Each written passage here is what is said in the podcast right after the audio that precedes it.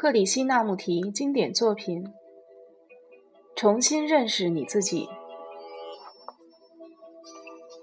第八章：与真实的自我相处。如果你不再隶属于任何家族、国家、文化或特定的一周，你就会有一种局外人的超脱感。如果一个人能彻如此彻底的独处，就能产生赤子之心，也只有赤子之心，才能使人从悲伤中解脱。因为压抑自我而造成的苦闷，或为了顺应某种生活模式的苦心励志，都无法引导我们接近真理。心智需要彻底的自由，不受丝毫扭曲，才有见到真理实相的可能。但是，我们应该先问自己：我们是否真的想要自由？是那种彻底的自由，还是那种只想从不服、不顺心或某种障碍中挣脱出来的自由？我们一边想从痛苦、丑陋的记忆以及不愉快的经验中解脱出来，一边却仍想保留快感以及令人满足的观念、公式和人际关系。然而，我们早已看出，快感是无法与痛苦分开的。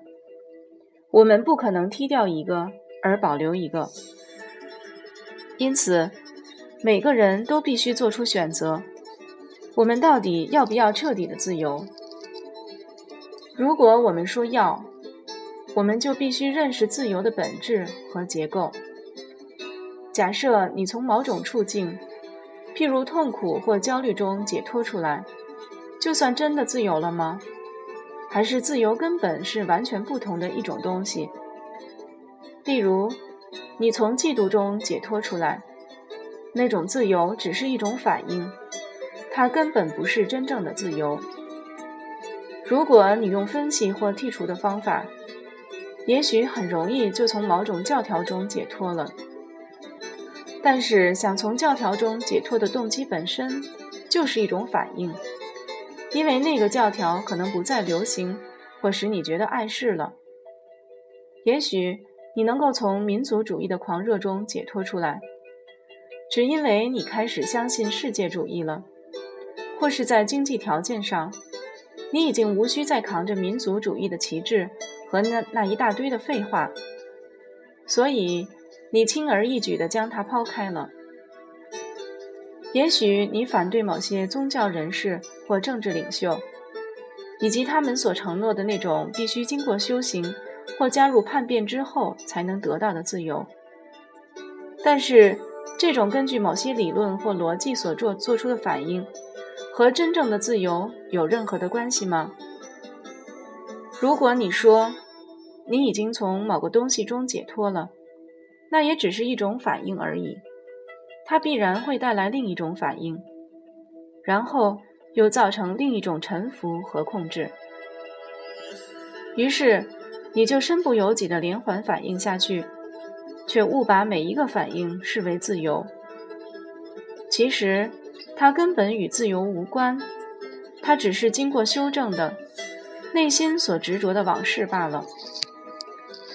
今日的青年和所有的年轻人一样，都在反抗社会的既有制度。这本身是件好事，但反抗并不是自由，而只是一种反应。它必然又会形成自己的模式，于是你又陷入了那个模式之中。你以为那是创新之举，其实只是新瓶装旧酒罢了。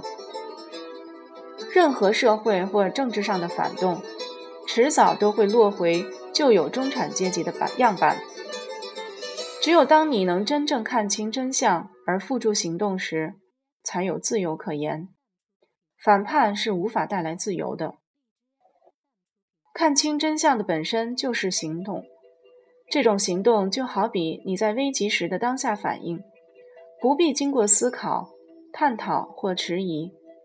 因为危机本身就激发了行动，所以看清真相就是行动，也就是自由。自由乃是一种心智的状态，它不是从某种东西挣脱的自由，而是一种自由的意识，一种可以怀疑和追问一切的自由。它强烈、活跃而富有生气，因此能清除各式各样的依赖、奴役、臣服及逆来顺受的阴影。这种自由意味着彻底的孤独，但是。一向依赖着环境以及自己性格长大的人，真能找到完全孤独的自由吗？何况其中并没有向导，没有传统，也没有权威。这种孤独是内心的一种情境，它不依赖任何外在的刺激或知识，也不依据任何经验或结论。说实话。我们大部分人的内心从来没有真正孤独过。与外界断绝往来的孤立，和我们这里所谈的孤独是两回事。我们都知道，孤立乃是在身边筑起的围墙，以免受到伤害或暴露弱点，或是培养另一种痛苦的厌离心，或是藏身于某种意识形态的象牙塔中。孤独则与上述情形完全不同。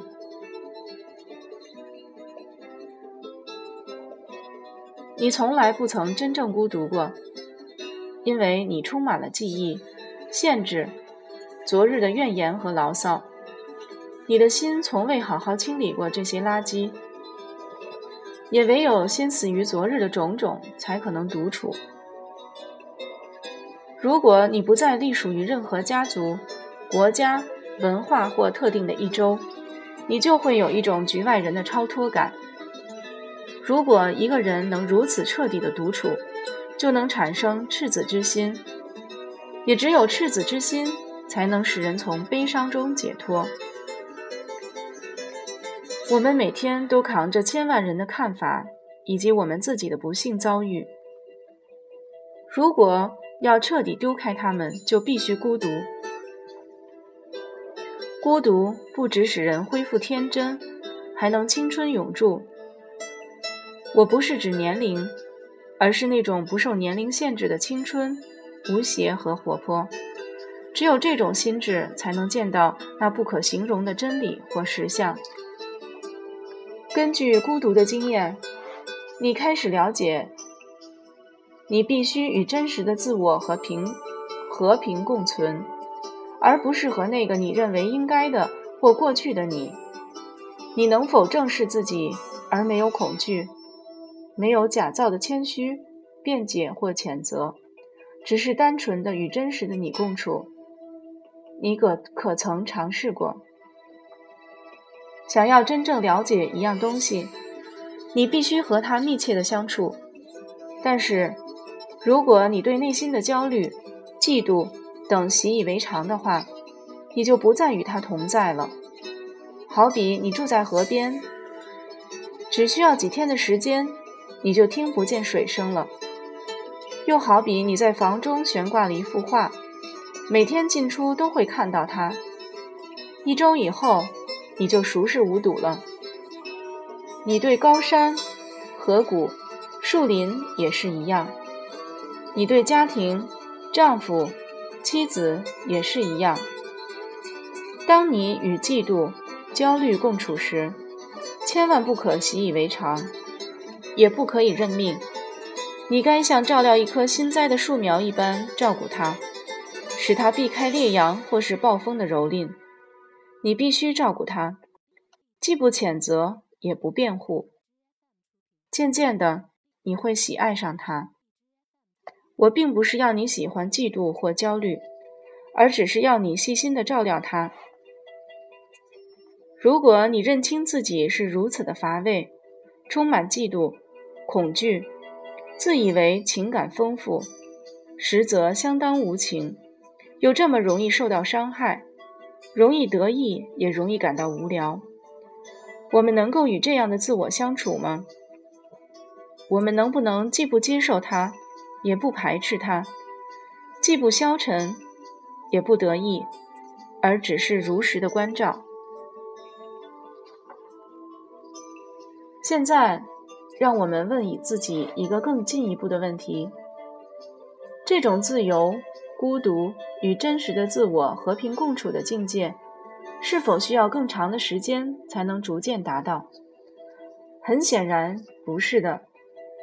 你一加入时间的因素，你就愈来愈成为他的奴隶。你无法慢慢的变得自由，因为它根本与时间无关。其次的问题是，你能意识到那种自由吗？如果你说我自由了，那么你就还没有自由。好比人们常说我很快乐，它指的其实是过去对快乐的记忆。自由只能自然来到。它不可能来自你的期待、要求和渴望，你也无法制造自以为是的假象。要达到这种境界，你的心智必须学会关照生命。那是一种不受时间限制的巨大活动，因为自由是超越意识领域的。